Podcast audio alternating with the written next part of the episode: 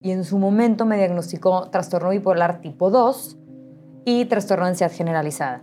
Cuando a mí me dicen eso, yo tenía 18 años, yo no vivía en casa de mis papás y para mí fue común de que, claro que no, que es trastorno bipolar. O sea, sí lo había escuchado, pero, pero yo sí lo juzgaba como, eso es de alguien loco, o sea, yo no estoy loca. Entonces me da mucho miedo a lo mejor en algún momento como perder la cordura, volverme loca. Yo nunca lo quise decir, con mi psiquiatra lo platiqué muchas veces y era, ella me decía, no, no lo tienes que gritar al mundo. Me dijo, pero lo que sí te puedo decir es que, que te avergüence me dijo, la vergüenza impacta directamente en la identidad y la identidad en la autoestima.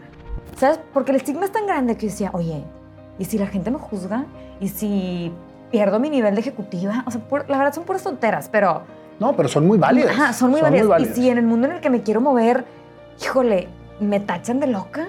Y si, como si he contestado en algunas reuniones, piensan que sí tengo un problema real y que no puedo estar aquí, y si piensan que si me deprimo, y si piensan, y si piensan, y si piensan, y si piensan, y si piensan, hasta que dije, fuck, ya. Pero fíjate, Ale, ¿cuánta gente no está en este tipo de situación y no sabe que está en esa situación? Mucha gente.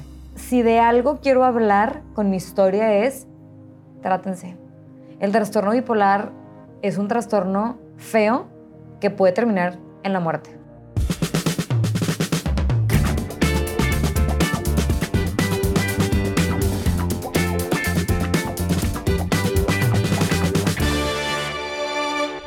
Ale, un honor tenerte en este programa. Muchísimas gracias por aceptar haber venido. Me siento muy contenta, muy honrada y no sabes las ganas que yo tenía de estar aquí. Pues Dios pone todo y en los tiempos perfectos. Totalmente Así que bienvenida, Ale. Gracias, gracias, Nayo. Más que una entrevista, Ale, yo siempre les digo a mis invitados que es una charla.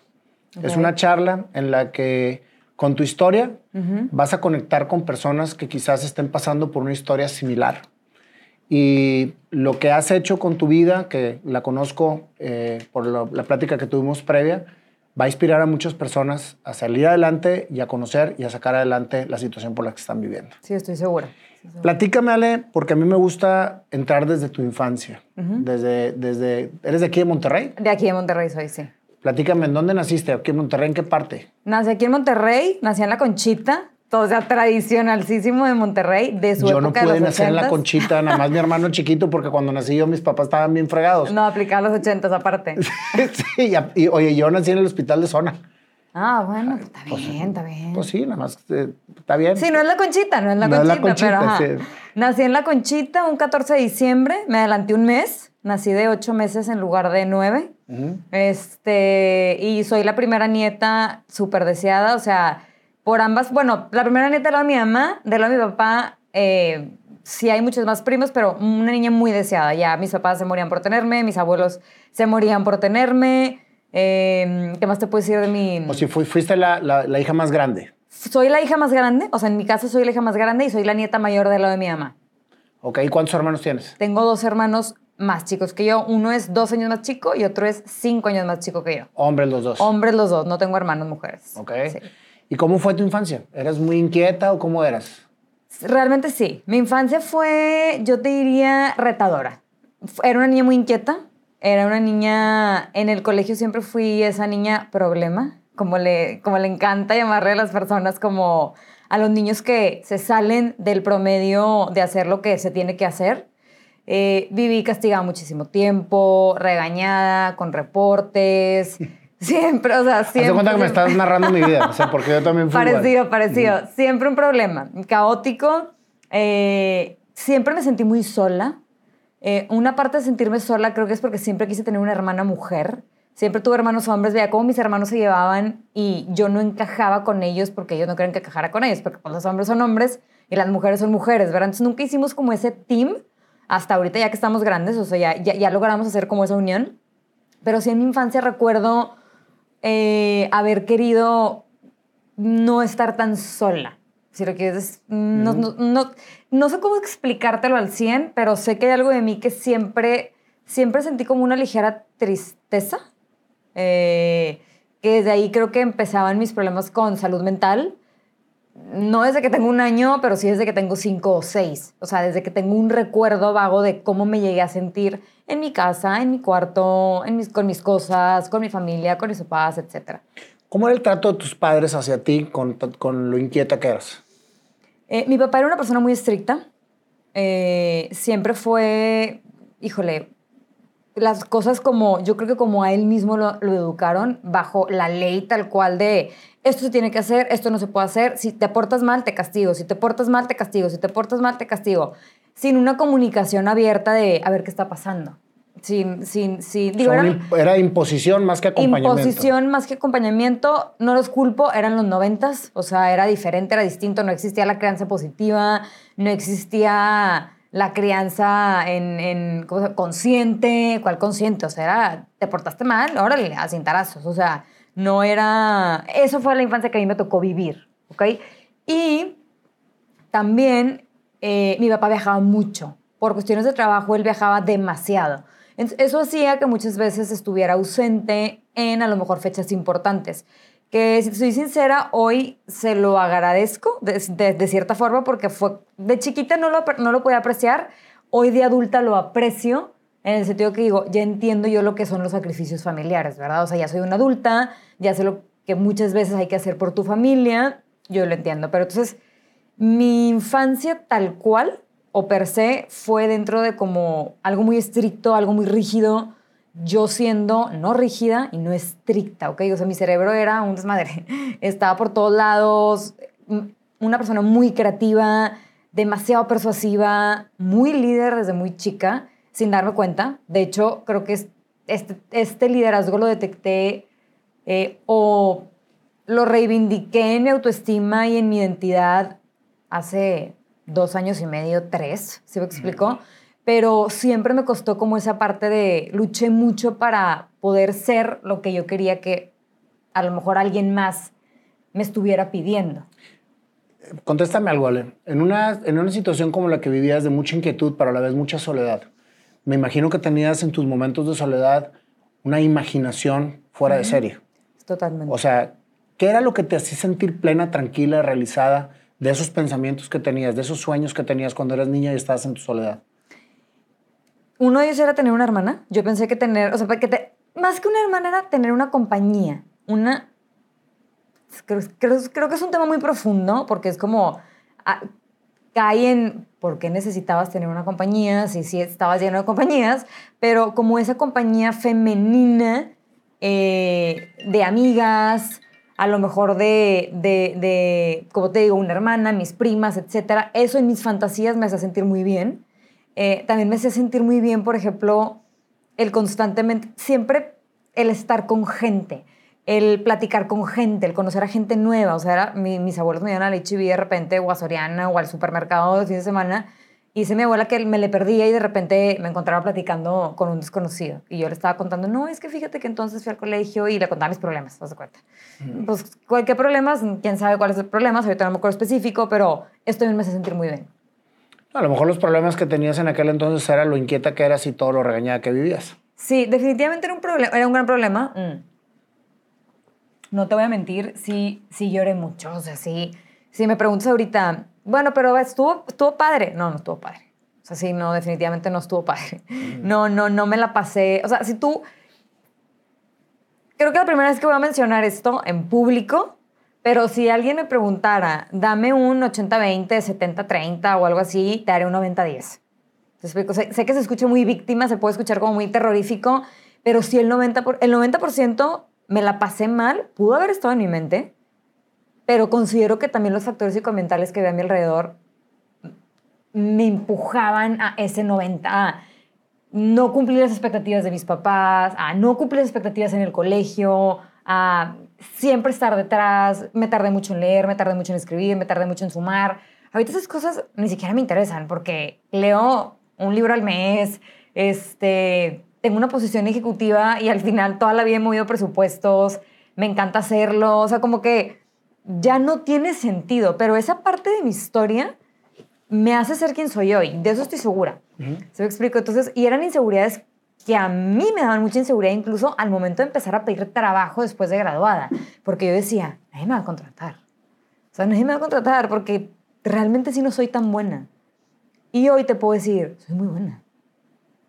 Sí, soy muy buena. O sea, soy muy buena en lo que hago, lo hago con mucha pasión Y gracias a Dios he logrado encontrar como esos rumbo, el rumbo que a trabajar por corazón y no por lana. ¿Se me explicó? A ver, la lana me encanta, ahora eso no, eso no, no, no creo que alguien te diga en el mundo, ajá, que alguien diga, no, yo no quiero, no, yo creo que sí. Pero el poder trabajar por corazón, ahorita trabajo en una causa y en una causa que me encanta, nunca pensé llegar a eso y lo logré. Y desde los 14 años lo tenía súper firme, o sea, yo sabía. Es que es precisamente a donde voy. Tú soñabas con tener a alguien, una compañera femenina, una hermana, etcétera, que quizás era precisamente la fuerza que necesitabas para poder creer en ti. Totalmente. Ahorita lo estoy, o sea, lo estoy insinuando, ¿no? Ajá, lo estás hilando. Sí, lo estoy hilando. Porque acabas de repetir algo bien importante. Desde tus 14 años tú soñabas precisamente en estar en la posición en la que estás ahorita. Totalmente. Entonces fue precisamente, yo creo que más que un sueño, Ale, era precisamente a lo que venías. Yo estoy convencido de que cuando uno es niño, antes de empezar la etapa de la pubertad, estás conectada 100% con tu esencia con lo que vienes a hacer al mundo. Y todo lo que te pasa alrededor de ti no es que tú fueras inquieta, no es que tú fueras rebelde, no es que tú fueras, es que estabas tratando de encontrar el camino correcto hacia donde realmente te sentías plena y en paz.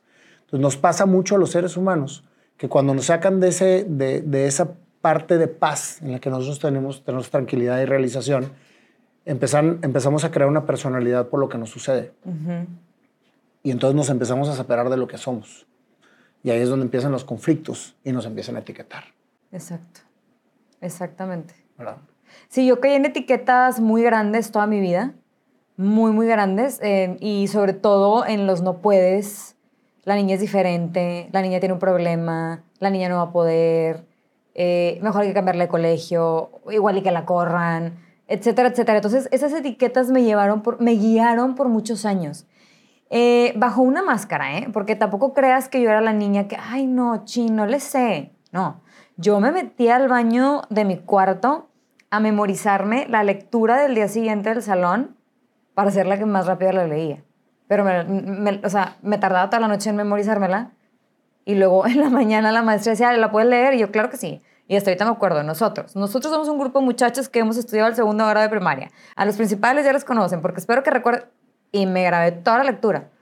¿Y es, esa? Es esa. Es un, es un, libro de la SEP. Es un libro de la SEP. Entonces, yo, yo, yo tenía tantas ganas de, de, de, como esa validación de alguien de que dijera, de, o que me dijera, no, no eres mala, que hacía cosas que, que, que, que no son sanas. ¿Se me explico? O sea, ¿por qué te escondes en un baño hasta las 4 de la mañana a aprenderte una lectura? Por temor, porque ya sabía, porque ya sabía que la maestra al día siguiente me iba a exponer enfrente del salón a leer la lectura y que me iba a tardar mucho en leerla. Entonces, bueno, me, terminaron descubriendo porque después cambió la lectura y ya no me la memoricé, entonces pues bueno, ahí empezó el problema porque es como, pues si, si leías eh, no sé cuántas palabras por minuto, ahora no las lees y bla, bla, bla, y mil terapias y lo que tú quieras. Pero esa es como la parte de la infancia. Pero es la parte esencial. Muy esencial y por eso te digo, muy hoy de adulta te puedo decir, estuvo ruda, o sea, sí estuvo durita, no, no, no, no estuvo facilona. ¿Qué pasa en tu juventud? Mi juventud, yo a los 15 años, eh, por eso te decía que desde los 14 como que tuve esa claridad, a los 15 años... Vuélveme a repetir la claridad que tuviste a los 14. A los 14 tuve una claridad, yo me quería dedicar a los demás, o sea, quería ayudar a los demás. ¿Qué era lo que te hacía querer dedicarte a los demás y los demás te ponían trabas constantes? No tengo idea, pero no, bueno, no, sí tengo idea, porque me involucré mucho en la parte social, ¿ok? O sea, creo que mi escape, de hecho fue un escape por muchos años y muy prolongado, eh, fue irme de misiones, eh, ay, joder, hacerme amiga del párroco de X pueblo en Ciudad Valles, hablar casi náhuatl para poder instruir y cate, ¿cómo se llama? Cate, o sea, dar darles catecismos, ajá, dar, dar catequesis, es quería decir la palabra completa, dar catequesis. Y eso me llenaba el alma, eso lo empecé a hacer desde que tenía 14 años. Empecé a organizar clubes, o sea, campamentos de clubes con niñas que me empezaba a enterar de, de, los problemas de las niñas. Las niñas llegaban a... Eran niñas de 7 años que venían y decían, es que mis papás se pelean todo el tiempo, ¿qué puedo hacer? Bla, bla, bla, etcétera, etcétera, lo que tú quieras. Y al final era como un era como un, esto me gusta a mí. me gusta escuchar a la gente y me gusta ayudar y creo que con eso conecté, ¿ok?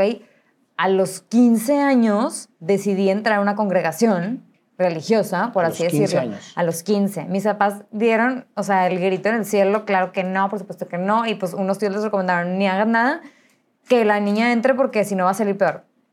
Y, en, y yo es, a los 15 años dije, no voy a tener hijos y no me voy a casar y no me importa. Y la neta no me importa. Eso pensaba a los 15 años. Y la verdad, lo de los hijos lo sigo pensando. Pero ya me casé. Entonces, este, este, a lo que voy con todo esto es que desde los 15 estaba muy firme, me entregué a esa causa y estuve de los 15 a los 20, 19 y piquito, ¿ok? Eh, aquí empieza como que algo chistoso porque fui muy feliz mucho tiempo y luego a, partir de cierta edad, a los 18 años, entro ya entraba a carrera, ya salía de la prepa, entraba a carrera. eh, te vas a vivir a un centro en donde vive como que todas las personas de la congregación, ¿ok? Entonces me, fui me voy a vivir a este centro, eh, era, un, era un estilo de vida, la verdad, muy padre, sinceramente muy padre, porque pues muy sano al final. Eh, como te digo, me iba de misiones, organizaba campamentos, pero al mismo tiempo estaba haciendo la carrera y así. ¿Qué Y me- estudiaste? Comunicación, soy comunicóloga. ¿Por qué? La verdad, me da risa decirlo porque ya no sé si, si es verdad o es mentira, pero creo que porque en mi mente decía, "Ay, ha de ser de las carreras más fáciles. ¿Se me explico? Y como yo no soy tan buena, pues escojo una muy fácil. Ahorita tengo planes de hacer otra carrera, entonces creo que todo, va, va- todo se va a ir acomodando. O sea, pintabas para ser un- la, la niña problema, porque en tu juventud, digo, tu infancia eras muy inquieta, eras, eras rebeldona, eras líder, y, y entonces te enfocaste más, más que nada en lo religioso, en las misiones. Me empecé a ir de misiones cañón, que fueron cinco años.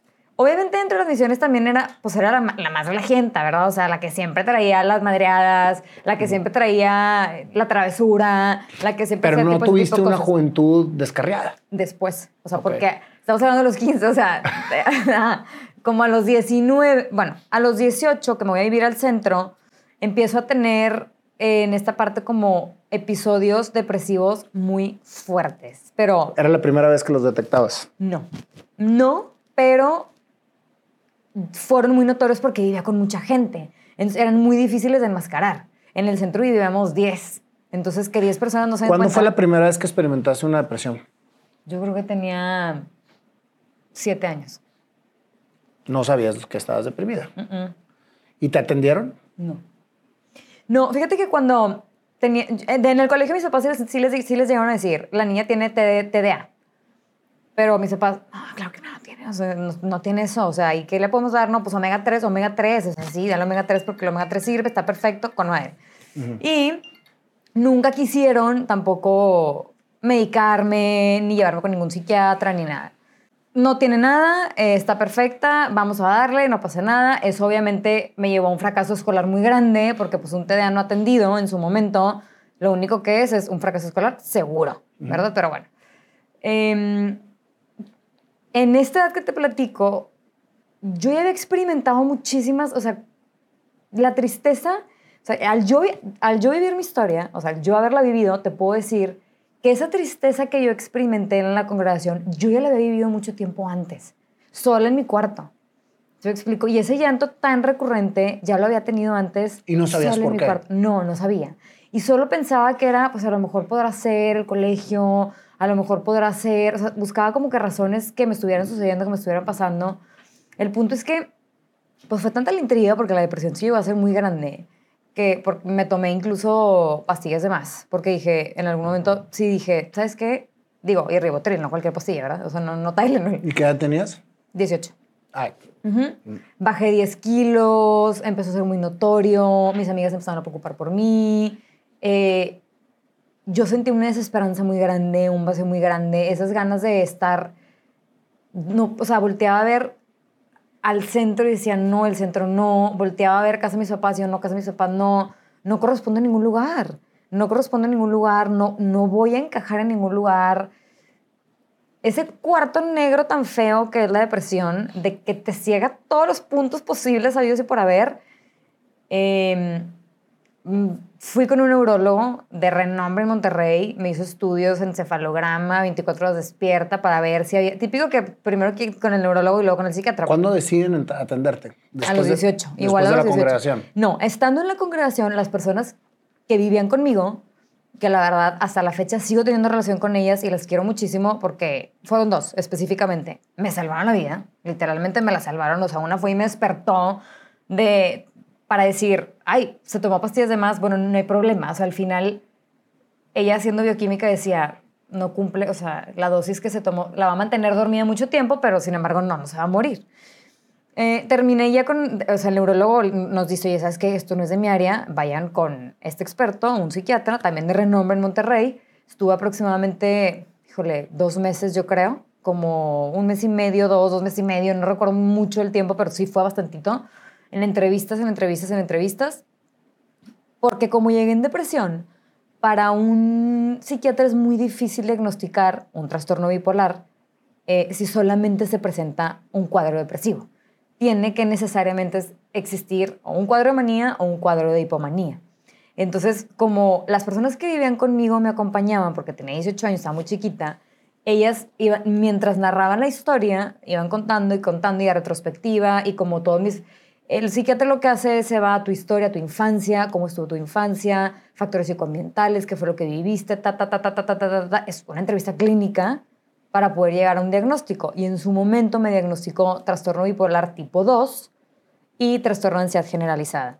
Cuando a mí me dicen eso, yo tenía 18 años, yo no vivía en casa de mis papás y para mí fue común de que, claro que no, que es trastorno bipolar. O sea, sí lo había escuchado, pero, pero yo sí lo juzgaba como, eso es de alguien loco, o sea, yo no estoy loca. Y entonces me da mucho miedo a lo mejor en algún momento como perder la cordura, volverme loca o, o, o ese tipo de cosas, pero al mismo tiempo, mientras leía, decía, a la madre, sí soy, o sea, sí, sí soy, o sea, todos los síntomas que me están diciendo, pues sí los tengo, sí, los, sí, sí son y sí han durado el tiempo que tienen que durar y sí cumplen los criterios y una serie infinidad de cosas que se tienen que Todos hacer. esos estudios te los hiciste tú por tu lado sin que tus papás se enteraran. Mis papás todavía no sabían porque yo les dije a, a las personas, no quiero que se enteren, porque si ustedes piensan que yo tengo un problema, ustedes me acompañan con el problema.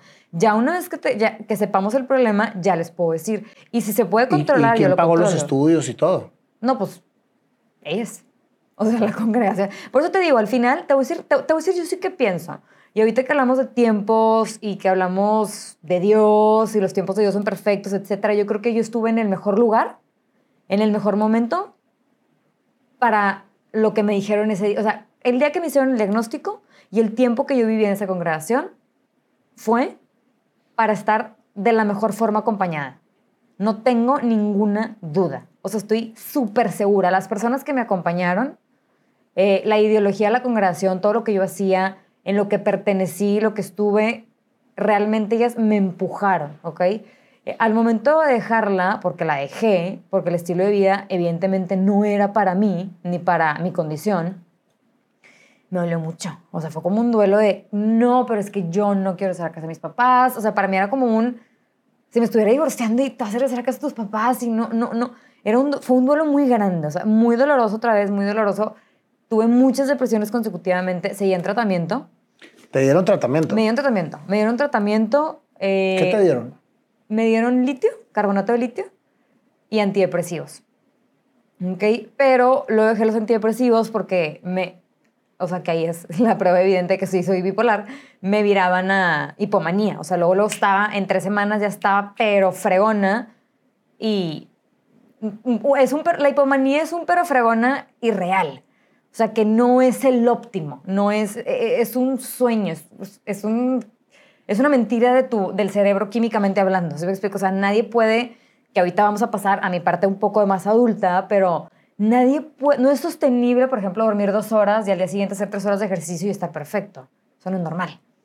¿Sí me explico? Entonces, eso hace que, la hipomanía hace que puedas hacer eso.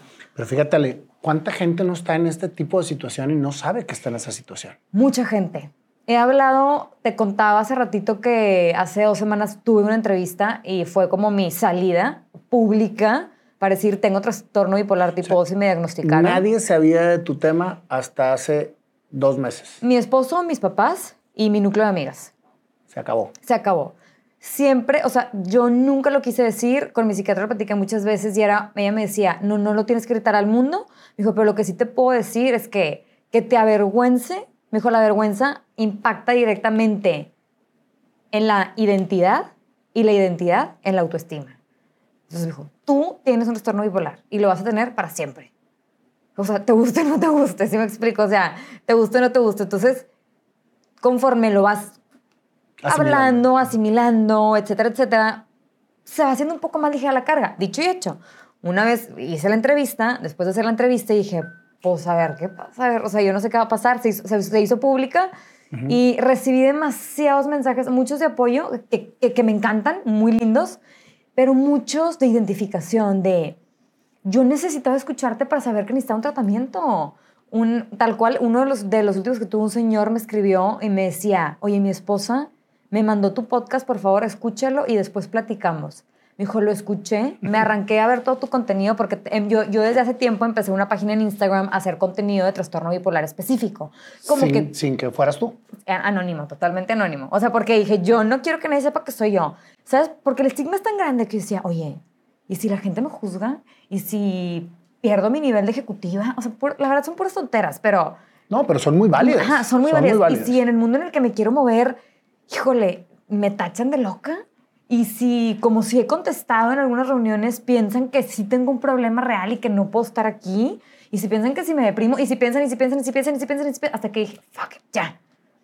Porque ni yo estoy tranquila, ni el mundo está tranquilo, ¿se lo explico? O sea, como que ya era mucho, ya era mucho pensar, me perseguía como, tengo trastorno bipolar, tengo trastorno bipolar, tengo trastorno bipolar, y alguien decía, no manches, esa persona está bien loca de ser bipolar, y me hervía la sangre, o sea, era tipo, eso no es bipolaridad. O sea, como que... Y más porque lo había sufrido. La bipolaridad es un trastorno que se sufre mucho. O sea, realmente yo a veces lo, le intento sacar el lado bueno de las cosas y dentro de mi página eh, tengo muchas cosas bonitas del trastorno porque hay cosas lindas. Sí puede ser mucho más empático. Pues es obvio. Si estás en hipomanía, todos tus sentidos se agudizan.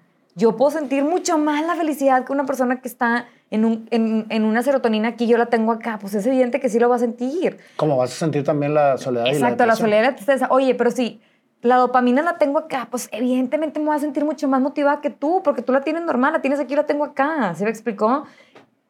Pero si la serotonina yo la tengo acá y la dopamina la tengo acá, yo no voy a ver salida. Y tú no vas a... Para la otra persona es como, qué le pasa? O sea, pero en verdad es algo como y deja tú, en el trastorno bipolar es, es algo endógeno, o sea, es algo que tu mismo cerebro produce. O sea, no es algo exógeno que viene de afuera. O sea, no, sí los factores psicoambientales influyen y se vuelve un círculo vicioso de que empieza químicamente triste y ahora ya estoy triste, entonces no busco a mis amigas, entonces ya nunca las busqué, nunca las busqué, nunca las busqué, entonces se empiezan a juntar, no me marcan, ya no me quieren, nadie me quiere, nadie me quiere, nadie me quiere. Entonces, hasta que no entra un psicofármaco, digo que ya es como de que, ay, otra vez, o sea, a mí me ha pasado de verdad, y le contaba a mis amigas con las que platicaba antes de que esto fuera público, y de repente iba en mi carro y empecé a cantar, después de una depresión de como 31 días exactos, empecé a cantar, bajé la ventana y yo, siento el sol, siento el aire, estoy cantando y yo, estoy fuera.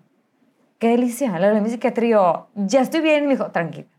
Mi hijo, tranquila. Me dijo, tranquila. Me dijo, y hay que monitorearte súper bien. Me dijo, porque me dijo, eres bipolar, no eres depresiva, entonces dijo, no quiero tampoco que te vayas tan para arriba. Cosa que sí sucedió. O sea, por, también los antidepresivos no me funcionan porque yo siempre me voy a ir mucho más arriba. Entonces hay que regularme. Regrésate a los 18. Ok.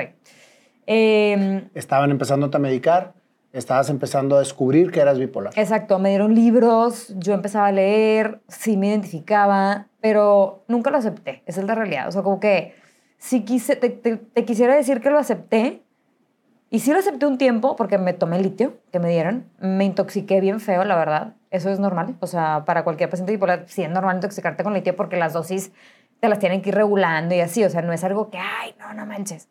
Pero me salgo de la congregación, sigo el tratamiento un año, yendo... ¿Al momento de salirte ya les dijiste a tus papás? Sí, y ellos ya sabían. Eh, o sea, o sea las mismas personas que me entregaron les dijeron, ella tiene esto, se maneja de esta forma, que no que no deje el tratamiento, que no deje las medicinas, bla, bla, bla, bla, bla, etcétera, etcétera. Seguí un año hasta que dije, ¿sabes qué?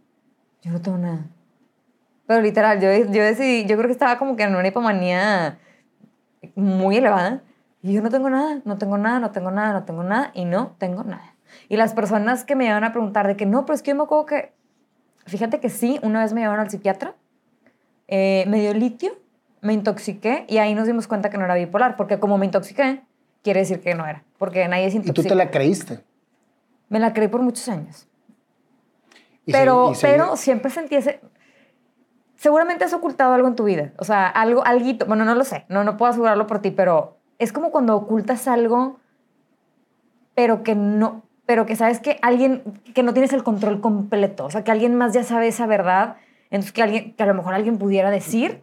Entonces es sumamente estresante porque es como, pues sí hay personas que sí saben de tu verdad y tú estás diciendo que es mentira.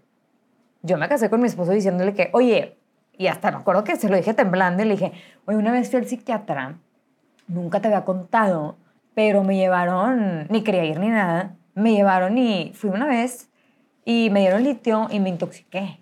Entonces, ya es como que pensaba o sea, era, tu verdad. Es que no le mentiste, era tu verdad. Exacto. Lo que pasa es que, digo, te entiendo mucho todo lo que me estás diciendo, porque mi padre era bipolar. Y mi padre se suicidó cuando yo tenía 21 años. Entonces, yo viví ese proceso. Yo tengo un trastorno fuerte de, déficit de atención y de soy hiperactivo y también tengo mucho de lo que has contado son síntomas también del déficit de atención y de la hiperactividad y también caes en depresiones. Entonces por eso estoy siendo sumamente, este, o sea, me estoy conectando mucho con tu historia.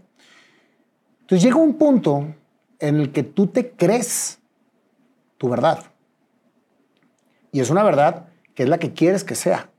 No es la que es. Exactamente. Y yo creo que es uno de los principales errores en los que caemos cuando estamos enfermos o cuando tenemos alguna situación que no queremos aceptar. En mi caso particular, que es diferente a un trastorno bipolar, en mi caso particular, tú puedes aprender a vivir con el déficit de atención y con la hiperactividad sin ser medicado. Yo, a mí me, dieron Ritalin y me dieron Tegretol eh, en su momento cuando era joven y llegó un momento en que mi cuerpo lo rechazó, o sea, porque ya, ya, ya no era tolerante. y pasa, pasa. Ajá, pasa.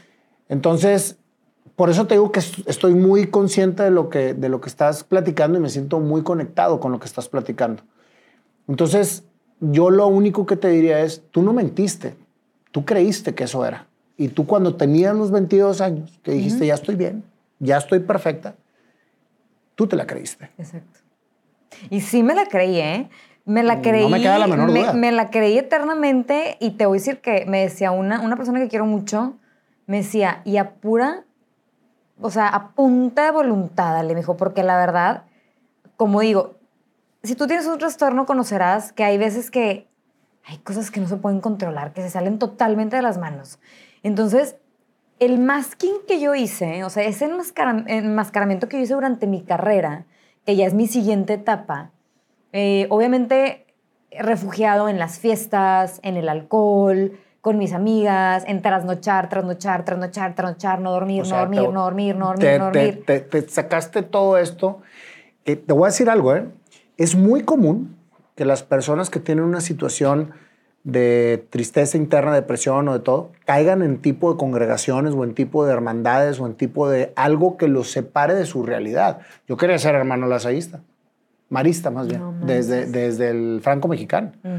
Entonces, cuando me dijeron que no te podías casar, pues dije que no, porque me gustaban mucho las mujeres. Entonces, entonces la verdad, entonces, pero y después pensé también en irme al seminario y otra vez me topaba con la misma situación. Pero tratas de, meterte en algo donde te sientas seguro. Claro, como un confort. sí, donde no te van a juzgar, donde te van a ropar, donde no te van a etiquetar. Entonces, creo que lo que sucedió contigo de los 15 a los 20 años fue que te refugiaste en la congregación para tú poder estar bien en, el entorno que tenías. Pero, pero tú eras eufórica. O sea, en el momento que tenés, por eso te decía, ¿dónde quedó la, la chava relajienta y, la líder, etcétera? Si la refugiaste y la encapsulaste, que indudablemente la sacaste avanti este, cuando decidiste que ya estabas bien. Claro. Y en ese momento que sí que estaba bien, como dices tú, fue una decisión personal. Le dije, no, ya, ya, ya. Y a todo mundo mundo le empecé a decir mi nueva verdad Sí, sí fui al psiquiatra. eh, sí, sí me que era bipolar, pero me intoxiqué, entonces no soy, y no soy, y no soy, y no soy, y, Y, no, volviste soy. a tomar litio. Nu- hasta, hasta que lo volví a necesitar. Siempre lo necesité, yo creo. La verdad es que el litio, para serte sincero, a mí me cae muy bien. Hay gente que le cae muy mal. A mí me cae bien, siento el efecto muy rápido y me estabiliza de una manera que yo la siento. ¿Se me explico? Entonces, por eso creo en el litio, ¿Qué pasó desde que te decidiste dejarlo de tomar, que fue a los 22 años, más o menos. Sí, ¿Sí? 22. hasta que lo volviste a tomar? O sea, todo ese proceso. Muchas cosas, te, te digo. Fue la carrera, mi carrera me pasó de noche, yo creo, entre depresiones, hipomanías, depresiones, hipomanías. ¿Tus papás no lo notaban? Eh, yo creo que sí. Fíjate que mi papá me dice que no, o sea, que como que él no... Dijo, no, no. Ahorita que salió la, la- reci- recién salió la entrevista pasada fue que es que yo no, nunca lo noté, pero también mi papá es que nunca estaba. O sea, mi papá siempre estaba como en el trabajo. de- eh, o sea, y no éramos tampoco tan afines de andarnos contando. Convivíamos familiarmente los domingos y así, pero pues... pues, Todo por ajá. Y fue mucho en la adolescencia. En la adolescencia sí te distancias un poco de tus papás. Bueno, al menos en, mi, en, el, en el caso familiar mío así fue. No éramos como que, ay, era por encimita. Sí, yo creo que había momentos en donde sí notaban, porque claro que hubo momentos en donde tuve arranques o depresiones o lo que sea, pero te voy a decir algo. En mis depresiones, lo que yo, yo lo aprendí desde muy chica, aprendí a esconderme. Entonces, como yo me escondía, ese enmascaramiento, por así decirlo, eh, ante mi familia era como yo siempre con mis papás traté de manifestar que estaba, todo está muy bien. No, no estoy triste. No, no estoy, estoy perfecta, estoy perfecta, estoy perfecta, estoy perfecta, estoy perfecta. Cuando realmente no estaba perfecta. ¿Te enseñas a actuar? Totalmente, me enseñé a actuar totalmente. Entonces, fueron muchos años, pero sí fueron muchos años de mucho alcohol, sí fueron muchos años... La gente a veces lo normaliza, ¿eh? Porque cuando cuento a veces la historia, dije, ay, pero todo el mundo en la UDEM siempre estaban borrachos. Sí, no, depende, o sea... No, y depende de por qué lo hacías. Ajá, exacto. Mi intención siempre era como... Escape. Es, es escape y más fiesta y más fiesta y más fiesta y más y más y más y más y más y más. Oye, pues espérate, tipo, ya sé dónde vas y qué quieres y lo que tú quieras. Eh, ¿Y qué estudiaste? Comunicación. Porque, porque sentías que era fácil. Porque sentí que era fácil. Porque me daba miedo, eh, me daba miedo, me daba miedo, me daba miedo aventurarme. Creo yo que lo que te sucedía era que lo que tenías, que tenías escondiendo y que venías cargando, te hacía sentir precisamente esa inseguridad, ¿sí? Esa inseguridad que te tenía sintiéndote menos. Porque estabas cargando un peso que, no, que, que- que no sabes cómo, cómo manifestar. Exacto, cómo manifestar, cómo hablar, cómo platicar. Pero, pero está cañón, ¿eh? O sea, No digo, está horrible. No, no, es que lo, lo quiero reiterar y poner claro porque muchas veces a las personas les pasa eso y no saben por qué. Sí. O sea, ¿por qué me siento que no puedo? ¿Por qué me siento que, que no soy capaz? Y todavía peor, ¿por qué me siento que no lo merezco? ¿Me explico? O sea, que no merezco. Exacto. Y sí me pasaba mucho eso del no merecer, sobre todo en la carrera. Eh, ya una vez que me gradué, digo, mi vida siguió, si, si me preguntas cómo siguió, Ale, altibajos. Altibajos muy marcados, muy notorios. Cuando hice la gráfica retrospectiva con mi psiquiatra era. Pero ¿en qué momento dejé que mi vida, o sea, que mi pobre cerebro sufriera tantas caídas y bajadas? O sea, que, tac, tac, tac, o sea, muy ¿Cuántos años fueron, Ale? ¿De los 22 a los qué? A los 32. O sea, 10 años sorteando sola. Sin tratamiento, no se lo recomiendo a nadie en el mundo. O sea, de verdad, si algo, si de algo quiero hablar con mi historia es, trátense. El trastorno bipolar es un trastorno feo que puede terminar en la muerte, como tú mismo lo acabas de decir y como tú mismo lo viviste. O sea, es algo mortal. Eh, yo he tenido depresiones fuertes, sí. Nunca he tenido ideación suicidia, no. ¿Es un síntoma? Porque la gente me pregunta, oye, pero es que para tener, es un síntoma. O sea, de, de- de- Dios, ya cuando lo ves de lado, yo estoy muy psicoeducada, es un síntoma. Yo no lo he tenido, pero claro que he tenido deseos de muerte. En mi mente, claro que ha pasado el de que no sirve para nada. Pues para como qué cuando estoy te aquí. empastillaste. Exacto. Mejor ya que esto se acabe, preferiría, ay, no, ya. O sea, esa desesperación. Fíjate que cuando sucedió lo de mi padre, que en paz descanse, yo me instruí en el tema porque quería saber por qué sucedió. O sea, porque pues es un golpe fuertísimo en donde tienes muchas incógnitas. Y sobre lo que investigué, dicen que el suicidio es un acto inconsciente. O sea, no hay manera de que conscientemente te quites la vida, Sí, no. sino que tú en ese momento te creas una verdad, como creaste tú la verdad de que no tenías nada, y crees que lo mejor que puede suceder en ese momento es quitarte la vida. Dices, esto es la solución. Y entonces en eso no piensas absolutamente en nada más más que en el objetivo Exacto. de quitarte la vida. Exacto. Y entonces lo haces porque crees que eso es la realidad. Exacto. Entonces, lo que sucedió con, con tu caso, ¿sí? de, que, de que estuviste 10 años, pudo haberte pasado Totalmente. y te pudo haber venido a la mente esa, esa situación y haber acabado con tu vida. Exacto. Y tenía muchos pensamientos, he tenido a lo largo de mi vida muchos pensamientos intrusivos y muchísimas cosas, pero nunca me ha pasado la ideación, la ideación suicida, independientemente, yo lo que creo, y no es algo que crea, es algo que es como el deber ser, el suicidio es la culminación de una enfermedad maltratada. Se me explico, de una enfermedad que no se trató al 100, Sí. o de una enfermedad que se intentó tratar al 100 y aún así no tuvo otra salida, ¿se me explicó? Y siempre lo comparo con las enfermedades físicas, porque al final es como una enfermedad física. O sea, es como... Es que es una enfermedad. Exacto, es una física. enfermedad física. Oye, tengo cáncer. No quiero quimioterapia. Ah, bueno, pues te vas a morir. O sea, eventualmente, en cinco o seis meses, o sea, es la muerte. A lo mejor la quimioterapia te salva. Sí, a lo mejor y sí, y sí te termina salvando. Entonces, es, esa, es, es esa misma diferencia, esa misma distinción. Y como que yo lo que intentaba, saliendo del closet la, hace dos semanas, es como tratar de normalizar un poco más estos temas, como para que no fueran tabú a decir, oye, así como platicamos un cafecito, en el cafecito estamos platicando, oye, fíjate qué raro, me subió el azúcar, déjame, me pongo en el dedo, así estamos, y ahí están los nietos, y ahí está todo el mundo, y, y no se escondido ni nada. Que podamos decir, fíjate qué raro. ama- Y ahorita yo lo hago con mi esposo, ¿eh? es algo bien padre, es una dinámica bien padre porque es, siento el estado de ánimo bajo. Y ¿Siento Ru- qué? siento el estado de ánimo bajo. Y Ruli luego, luego es de que, ¿por qué será? ¿Qué crees que sea?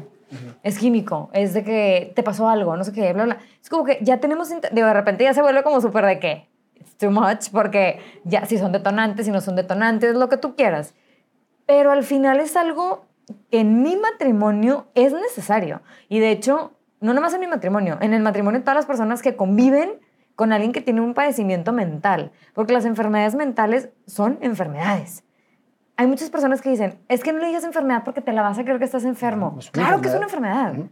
¿Sí me explico? O sea, si yo me tengo que tomar una pastilla y me tengo que ir a sacar sangre, porque por el litio te tienes que sacar sangre cada cuatro meses para ver las concentraciones de litio en la sangre, y tengo que ir al médico, y tengo que pedir una receta, y tengo que comprar una medicina, pues que, que no tiene de enfermedad. Y aparte es crónico, es para siempre.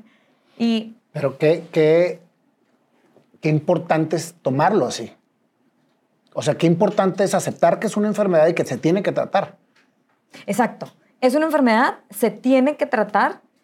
Eh, yo te puedo decir que a raíz de que lo acepté, que bueno, ya me salté como que mucha parte de la historia, pero no, yo lo estamos acepté. entre los 22 y los Ajá. 32 en donde todo pasó porque decidiste dejar de medicarte. Exacto. Y gracias a Dios que la libraste, amiga. Exacto. O sea, porque pues todos los Pero en altos los y últimos bajos. tres años, de- y ya casada, o sea, en los últimos tres años tuve muchas subidas y muchas... Bueno, en los últimos cuatro, porque yo entré en un multinivel a hacer, a hacer multinivel. Eh, Yo estoy en el mundo corporativo y dije, ¿sabes qué? ¿No es esto? ¿Cómo conseguiste trabajo? Saliste de tu carrera, te Yo graduaste. terminé mi carrera y ya tenía trabajo, estaba en Axtel. O sea, ya, ya era practicante, pues ahí me quedé, como que godín, godín, godín, y yo, ya no me está gustando, te gustando tanto esto, me quiero una empresa más cool, me fui a Heineken. Entonces empiezo en Heineken y para mí, la persona que me contrató, ahí conozco a mi mentor, Arnulfo Treviño, por ejemplo, y la persona que me contrata empieza como a confiar mucho en mí, me empiezo a dar cuenta que soy muy buena. Te que la empiezas a creer. Y estabas en tu etapa de Me no la medicación. empiezo- Exacto, me la empiezo a creer.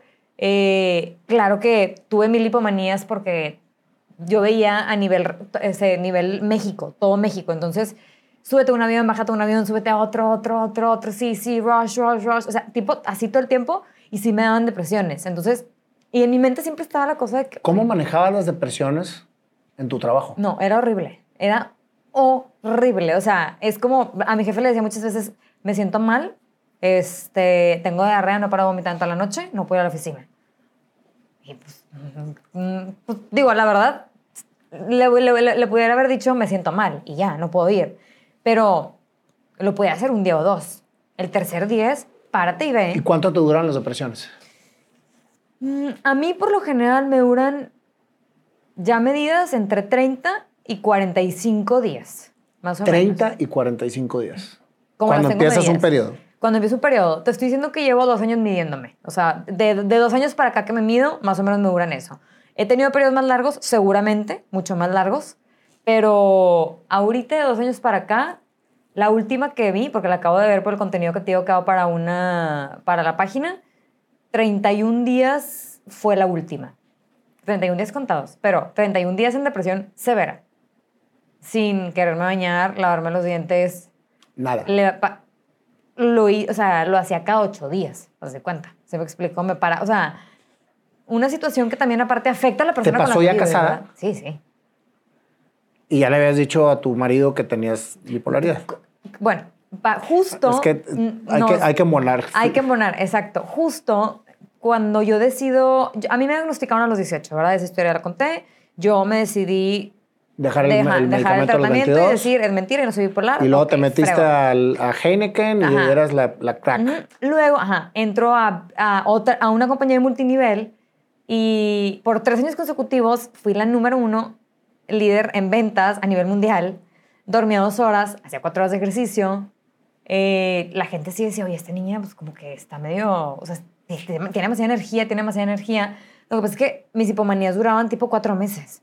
Entonces yo podía estar cuatro meses así y luego caí en depresiones demasiado profundas, pero de no me puedo mover, o sea, con una fatiga severa, con un llanto impresionante, con un ya no quiero hacer nada, yo no soy para esto, yo no, no, no, y no, y no, y no, y no, y no, y no. Hasta que un día, un buen día, eh, salí de una depresión para entrar a una hipomanía, que yo no sabía que me iba a durar aproximadamente dos meses. En ese momento no estaba tan consciente de que depresión y hipomanía, no estás tan consciente como hoy lo estoy. Y llego a casa de una de mis amigas, a, pues X, eh, iban- íbamos, íbamos, íbamos a cenar varias ahí, y yo ya me sentía, desde que yo iba manejando, yo iba manejando 140, o sea, Ah, pitando, iba muy irritable, o sea, si lo pongo en síntomas, sumamente irritable. Eh, estaba en una junta y en la junta el- iba por Zoom y en el Zoom me decían, ay, Ale, no se te entendió lo que dijiste, perdónanos. Entonces, otro síntoma, verborrea sin, sin, sin sentido, o sea, de que ya no, ya no tenía sentido. Llego a casa de mi amiga y mi amiga que, oye, espérate, pues estás de genio, no hubieras venido a la casa. Y yo, ¿quién está de mal humor? Estoy perfecta, nada que ver. Desde ese momento yo sentí que algo andaba mal. Pero como yo no estaba consciente que eso es lo que pasa cuando no estás en tratamiento, y es, por eso es súper importante sí estar consciente y sí estar en tratamiento, para empezar te ibas de encuentro a los demás, número uno. Y dos, puede pasar lo siguiente que pasó. Eh, cenando, ya tenía yo unas copas de vino encima. El alcohol en el trastorno bipolar lo, no, no lo perjudica todo, lo jode todo. Esa es la palabra. O sea, es la peor de las mezclas. Muy mala mezcla, ¿ok? Eh, una persona bipolar siempre es como alcohol, es de que, alcohol. O sea, no es como un alcohólico porque no necesariamente lo necesitas todo el tiempo, pero el alcohol, en lugar de que te dé para abajo, te da como que, claro, hablo más fuerte, me siento más empoderado, entonces soy más cool, me llevo más con la gente, cosa que realmente en- desde mi personalidad yo no necesito. Pero bueno, eso es una historia aparte de- del alcohol y, del alcohol y el trastorno bipolar. Eh, una persona hizo un comentario que a mí no me pareció, que yo me, yo me considero ofendida, y yo le contesté muy feo, muy agresivo, muy notorio, y todo el mundo fue, ¿qué, qué, qué pasó? Y en ese momento dije, estoy fuera de control. Estoy fuera de control.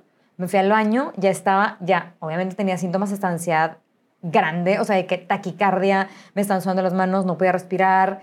Eh, de- me dio un ataque de ansiedad dentro del el episodio hipomaníaco, o sea, la clausura del episodio hipomaníaco. Terminé, Ahí se acababa el hipomaníaco y empezaba la depresión. pues terminé de separar un grupo. Mi- mis factores psicoambientales estaban de la fregada porque entre mis amigas todas estaban bien confundidas y no sabían qué había pasado. Y yo, o sea, ¿cómo le gritas a alguien en una mesa de cinco? y ellas no sabían que tenías el trastorno bipolar. No, no, no, no, no. Ninguna de ellas. Ninguna de ellas. Entonces, yo me, yo me, ya, al día siguiente, eh, todavía, no entraba, todavía no entraba de depresión. De hecho, el fin de semana estuve como, me vale. De que no, no tengo problema, estoy perfecta, ni siquiera la necesito. Y como a los cuatro días, sentí el pum. Porque es que, es que la depresión se siente muy Ya clara. cuando estabas en el multinivel a primer lugar y que trabajabas. Ya, ajá. Pero ahí justo había dejado ese multinivel para entrar a otro, para, para ayudar a la fundación de uno nuevo. en el cual está involucrado mi esposo, etcétera, etcétera. Entonces, Ahí lo conociste, todavía no conocías a no, tu esposo. ya estábamos casados. A ver, ¿cuándo te casaste? Es que esa parte no me la, no me la, no me la platicaste. Me casé en el 2015, en octubre del 2015. O sea, ¿tenías cuántos años? Tenía 24 años. 24 años. No, perdóname, tenía 27. O sea, ya, ya llevabas cinco años, Cinco años. de estar sin medicación. Sí. No más, 10. O sea, fácil. No, porque, no, porque le metiste a los, de los 22 años fue cuando de- decidiste que no tenías nada y dejaste de medicarte. Y a los 27 años fue cuando te casaste. Ah, ya, sí, sí. Sí. cinco años. Ah, sí. ¿Verdad? Exacto. Te casas y le dices, le, le platicas así suavecito que estuviste la- con la con- verdad, ajá. o sea, que, que Me fue- intoxiqué, que te intoxicaste. etcétera, etcétera, ajá. Empiezas tu matrimonio y él no, no, no notaba de todas esas situaciones. Eh, Raúl dice que no, pero luego hoy dice que sí. O sea, dice, no, sí, o sea, sí, pero no, o sea, que como que su no es como un no inclinado de que, híjole, yo creo como el de mi papá, de que pues es que no, pero a la hora que luego ya me lo presentan digo, no, pues es que sí. O sea, yo cuando a a Raúl le leí todos los síntomas del trastorno bipolar, cuando en esta segunda, o sea, pasa esto de mi amiga, para poder, porque eso va a unir esta historia, pasa esto de mi amiga, y ahí es cuando yo decidí, dije, ¿sabes qué? Me tengo que, te- tengo que regresar al psiquiatra. Y voy a marcarle a la persona que vivió conmigo en mi adolescencia para decirle si es necesario que regrese o no. Le marco, hablamos y me dice, Nunca lo viste dejado. in the first place, me dijo, ¿cuánto tiempo llevas sin medicarte? Me dijo, y si me preguntas a mí si hay algo químico, yo siempre he pensado que hay un punto químico ahí. Y no pasa absolutamente nada, busca el psiquiatría, ok. O sea, por X o Y llegué a una muy buena, o sea, con la que hice conexión luego, luego. No con el primer psiquiatra porque nunca pude conseguir citas con él, porque pues estaba a full y a mí me urgía. Eh, voy con ella y me dice, ¿sabes qué, Ale? Está muy padre que te haya diagnosticado este, este psiquiatra, pero yo por ética necesito diagnosticarte yo. O sea, yo solita.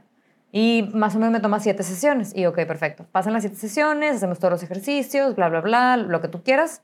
Eh, me da libros. En ese inter, yo empiezo con Raúl. Me dijo, platícalo con Raúl. Lo, empe- lo empecé a platicar con Raúl y Raúl era de que, no, pues, pues ni para que te diagnostique. Me dijo, es obvio. O sea, me dijo, O es sea, obvio. Ya cuando te ya, ya casados y todo, le dijiste, oye, pues tengo esto. Yo le dije a él, le dije, oye, se me olvidó, es- es- ese es un, qué bueno que me interrumpiste porque ese es un gran detalle. Yo le dije, creo que voy a pedir ayuda. Le dije, de un psiquiatra. Y me dijo, yo creo que sí, Ale. Ok.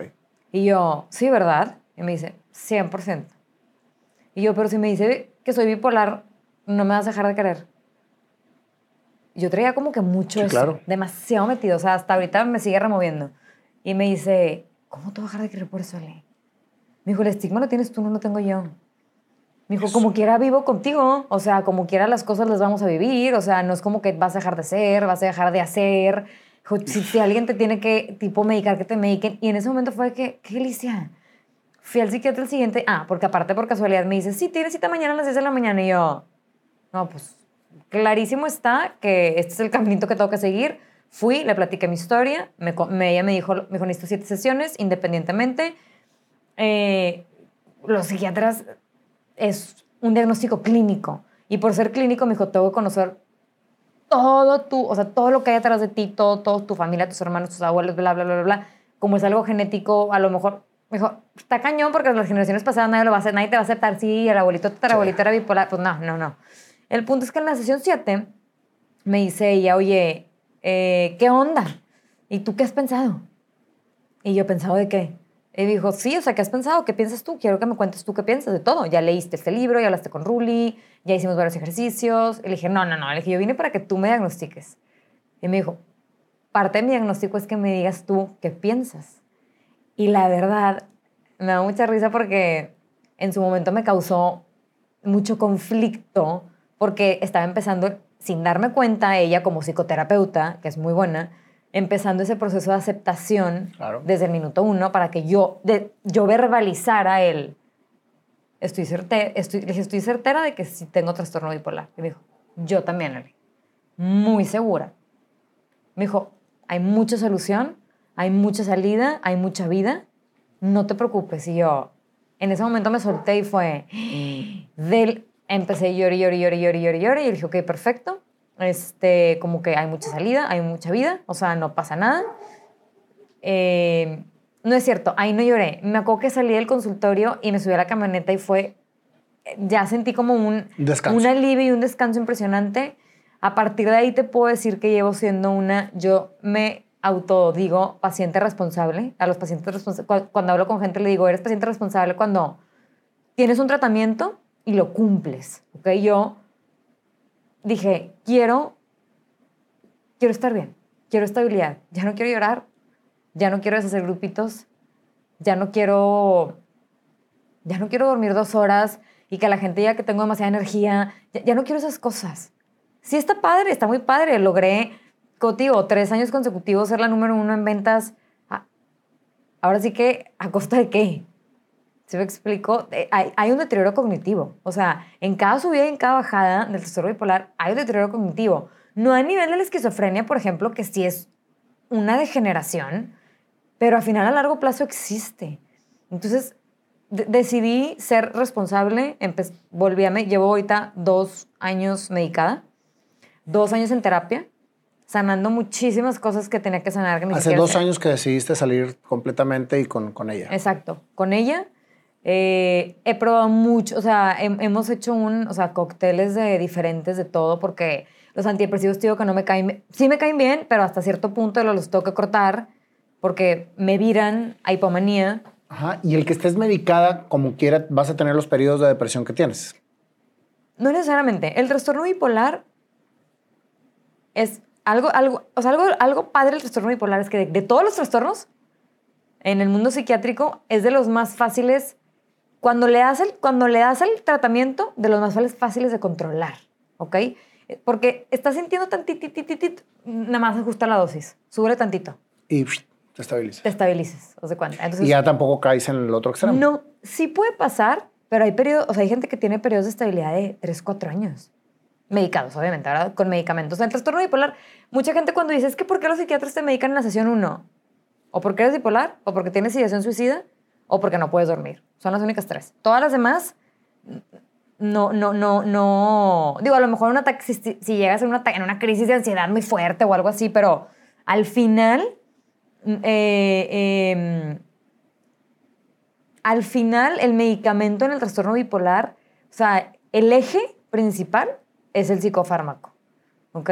Y el psicofármaco acompañado de una buena psicoterapia, de que tú, porque, que todo, porque impacta todo lo que está alrededor de ti. Todo lo que está alrededor de ti impacta. Entonces, al final, eh, el eje principal es el medicamento. Siempre tienes que estar como stick to the, o sea, ese plan. La alimentación es muy importante. Al final es químico. Todo lo que te metas, excesos de azúcares, de grasas, que si la coca, que si el alcohol, que si Que drogas. ahí que es si donde te vuelves un paciente responsable. un paciente responsable. Entonces, he tenido, tú he tenido en mi vida muchos días muy negros, muy feos. He tenido días de mucha euforia. Estando en París con mi esposo, me pasó eh, y era de esperarse porque por lo general los viajes... Ahí es cuando ya te empiezas a conocer. Los viajes, no dormí en todo el vuelo, no dormí. El primer, así, detonante número uno para cualquier episodio de trastorno bipolar es el sueño. No dormí nada, llegué, empecé a tomar vino y vez no dormí y entonces ya para cuando de repente me di cuenta, Raúl, mi esposo, me dice, te quiero interrumpir tantito y te quiero decir algo. Ah, porque me subí a una montaña rusa, regresé, me quiero subir a otra montaña rusa en París. ¿Quién se sube a una montaña rusa en París? O sea, como, ¿por qué? Y como que yo quería saber Ya sabía él que eras bipolar. Sí, sí, sí. Y me dice, te quiero interrumpir tantito, nada más para decirte que... Y que te amo y todo, ¿eh? No, no, no quiero que te lo tomes a mal. Dijo, no estás haciendo sentido, estás hablando demasiado rápido y no te puedo seguir el hilo. Perdón. Y yo, y me dijo, busca por favor a tu psiquiatra. Me dijo, no quiero, o sea, estamos... Qué importante es el acompañamiento de tu pareja. Es demasiado importante, demasiado importante. Y te voy a decir algo, nos costó. Porque justo hoy publiqué, hice una publicación en mi página de el otro lado del diagnóstico. Y abajo, yo amo a una persona con trastorno bipolar. Porque una cosa es lo que yo siento y otra cosa es lo que siente él. Claro. Las emociones que él también siente y lo que él vive es válido. ¿Tú crees que para él verme tirada en la cama sin poder salir, sin, poderme, sin quererme bañar, sin querer estar con él, sin querer convivir con nadie, cuando aparte mi personalidad es cero así, porque soy cero introvertida, soy de socializar, soy de salir, soy de traer proyectos, a él lo mataba, tuvo malestares físicos. Tuvo malestares físicos fuertes. Y qué amor. Y qué amor. La verdad La sí que neta. amor. La verdad Yo es que no lo sí conozco, pero ya lo quiero, por favor. este, No, la verdad sí, es, es un tipazo y creo que le ha, le ha costado, pero al final creo que, como le digo yo, así como a mí me tocó vivir esto, a ti por algo te está tocando vivir ese lado, ¿verdad? Porque el- Sin el otro lado... mm, Sin duda alguna. Ujú.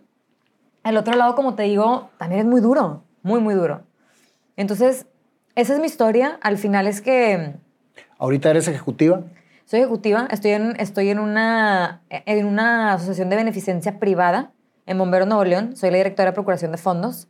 Me encanta mi trabajo, lo hago con demasiada pasión. O sea, procuro los fondos de la organización.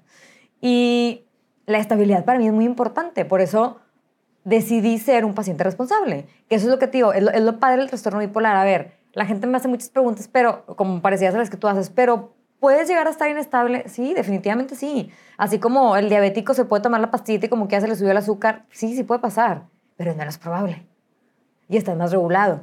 Y haces con quién ir y cómo atenderte y qué hacer, qué pastilla tomarte. O sea, como que son muchas cositas. Fíjate todo lo que evitaste al momento de aceptarlo. Y esto que hiciste hace dos meses, Dos semanas. dos semanas saliste del closet. Literal. Pues te agradezco muchísimo, muchísimo que me estés dando esta entrevista y que, y que lo hagas público por medio de mi plataforma. Cuando me contaron el caso y cuando contactamos, yo la verdad es que le di gracias a Dios porque yo fui una víctima de una persona maltratada, bipolarmente. Sí, vi por sí, Entonces, un, un maltratamiento. Este, y, y si se puede gritar a los cuatro vientos que hay una solución, que hay que aceptarlo y que estos son los síntomas, estamos transmitiendo al, al mundo y podemos salvar vidas. Podemos salvar demasiadas vidas y te voy a decir lo más impactante. Podemos mejorar la calidad de vida de muchas familias, de muchas relaciones de papás con hijos. No sabes la cantidad de hijas e hijos que me han escrito. Yo no podía verbalizar con mi mamá, o sea, de que la mamá era bipolar, por ejemplo, y que nunca se... Hay, al- hay algo extraño que sucede en los trastornos mentales que a veces como que nos da vergüenza. Y la vergüenza es como esa parte tan fea del ser humano porque propicia todo, o sea, propicia culpa, silencio, secreto, to- todo, lo, todo lo malo. O sea, Carga. Ajá, es, es una, es una carga gigante. Entonces me decía ella, sentía tanta pena por ella y que la gente supiera. Yo a veces decía, ¿por qué se tiene que tomar ribotril? ¿Por qué tiene que dormir tanto? ¿Por qué de repente se vuelve loca? O sea, y le dejé de juzgar a Ale porque escuché tu podcast. La dejé de juzgar y hoy hablé con ella y lo escuchamos juntas y las dos lloramos juntas. Y empezamos un proceso juntas. Entonces, ha habido muchas personas, entendí, no te puedo decir, sí, sí te puedo decir, con mucha seguridad, que parte de mi misión sí es predicar esto que estoy predicando el día de hoy, que estoy compartiendo contigo. Sin duda alguna. O sea, porque estoy tan convencida que si te pasa algo tan feo, porque insisto, y tú lo conoces, el trastorno bipolar es algo feo, no es algo padre, no lo podemos romantizar. Si te pasa algo así y tienes una condición así, que de cierta forma se ve invisible, invisible para mucha gente, que no, no es nada invisible, o sea, es bastante visible, tienes que hacer algo, al menos yo sentía que tenía que hacer algo con ello, ¿ok? Eh, ahorita el índice de suicidios en niños está cañón. La violencia, todos los, yo me ponía a pensar, decía, los feminicidios, los el, feminicidio, o sea, todo lo que está pasando es salud mental, es salud mental. ¿Quién mata a otra persona? Una persona que no está bien de su cabeza, ¿sí me explico? Entonces, no sabemos cuántos bipolares hay por la vida. En- se supone que hay 3 millones, que vemos 3 millones en México. Se me hace muy poquito, No, que es el 3% de la población. Se me hace súper poquito. Entonces, más bien es que no, están mal diagnosticados o no están diagnosticados. O no lo aceptan, no o lo lo aceptan o no tienen recursos. Hay muchas, es un abanico gigante de opciones. Entonces, yo, ahora sí te digo ya después de esta entrevista también, yo no voy a parar, mi voz la voy a seguir alzando. Si tengo que dar conferencias, las voy a dar. Hoy me escribieron de México para un colegio que la chava decía, tenemos a muchos niños con problemas de situación de psiquiatra, que me encantaría que una chava como tú, e- ellas te vieran y ellas dijeran, ah, no pasa nada que yo tenga este problema. Así como un TDA, así como ansiedad, como depresión, como lo que sea, porque nadie lo escoge. Es que es lo que hay que entender. O sea, esas cosas no se escogen, ¿verdad? Nada más nos tocan. No sabes, Sale, el gusto que me da esta entrevista. A mí también me Y siento te voy a decir algo, ¿eh? Terminaste haciendo lo que a los 14 años soñabas, ayudar a la gente. aceptando tu enfermedad y gritándola a los cuatro vientos. Literalmente. Gracias, Ale. Gracias y te voy a cantar tu canción. No, Tina, yo qué padre. qué emoción. Pues Panda, bienvenido, ¿cómo estás? Pues muy, algo, pues, no sé qué tocar con esta historia. Ale, bienvenida. Qué gracias. qué valiente eres de afrontar esta situación. Gracias, gracias. Este, Dejemos todo en manos de Dios y del Espíritu Santo para que salga lo que tiene que salir. A ver, vamos, Nayito. A ver.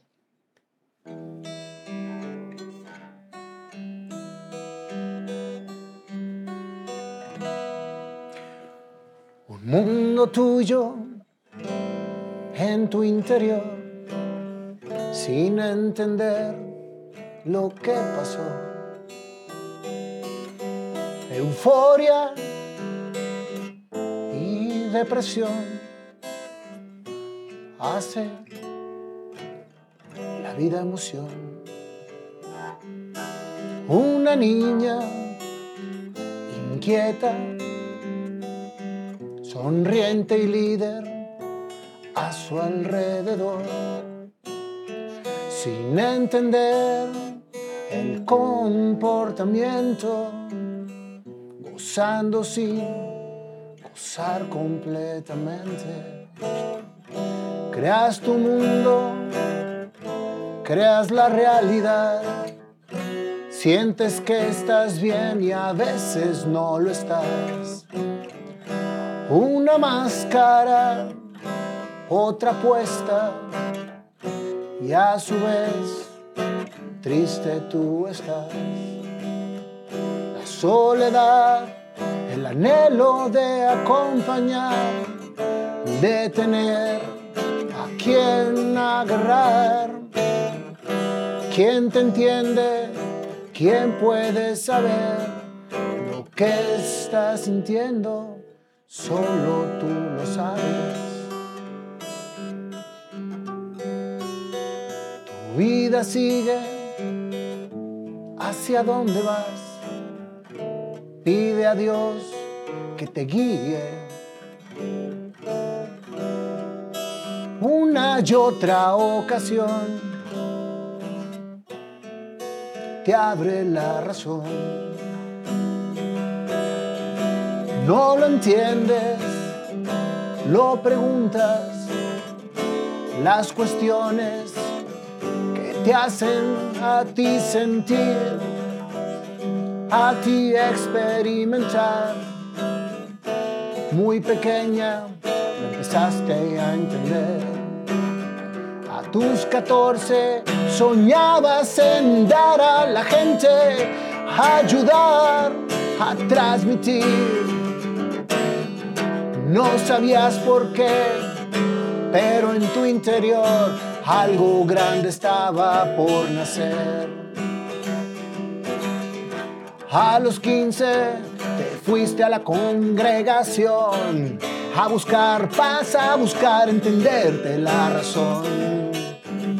Depresiones, intentos de entender, hacían que la gente te empezara a acompañar era un grupo de 10 personas las que tú vivías ahí y experimentaban contigo la euforia y la depresión. Se preguntaban qué le pasa a Alejandra y solo tú sabías que algo no estaba bien.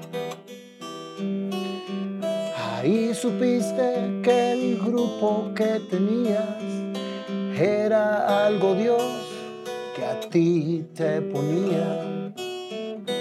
Te llevaron a consultar, a preguntar lo que pasaba con tu ser.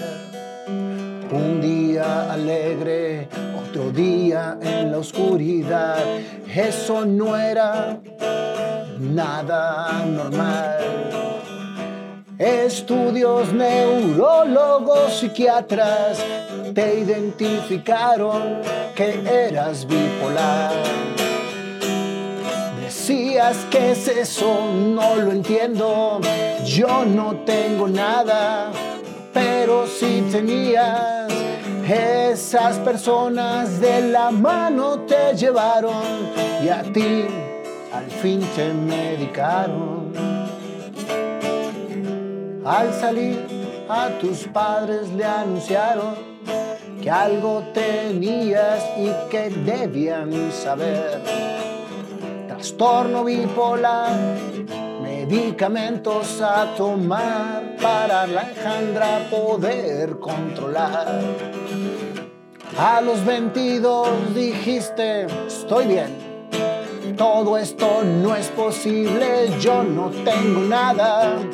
Te dejaste de tomar todo lo que te a ti dieron y en tu mente empezaste a alucinar, a crear tu verdad, que el litio te había intoxicado y nada tú tenías, eras una persona normal y tú en tu interior sabías que algo no estaba bien estaba mal. Euforia, alcohol, fiestas y reventón, tratando de escapar de lo que era tu verdad. Engañando a todo mundo con tu verdad. En el interior tenías que cargar un trabajo, otro trabajo, una euforia por ahí, un gran éxito laboral y una carrera por concluir. Con trabajo siempre haciendo lo mejor, eficiente para la gente, pero creando en tu interior una desesperación por no saber qué pasa, aunque en tu interior sabías lo que sucedía ahí. No lo querías aceptar, cada vez te hundías más y todo eso te hacía estar mal. A tu vida llegó Raúl, Ruli, al que también le dijiste por ahí. La verdad que en tu mente era tu verdad y con él te llegaste a casar. La vida continuó, los trabajos, pero tu comportamiento te decía, aquí estoy, no me puedes evadir, necesitas entenderlo hasta que de pronto dijiste la verdad, descargaste y dijiste, ayuda necesito. De la mano de tu marido y tu gente más cercana afrontaste que requerías. Al momento de aceptar, todo empezó a cambiar.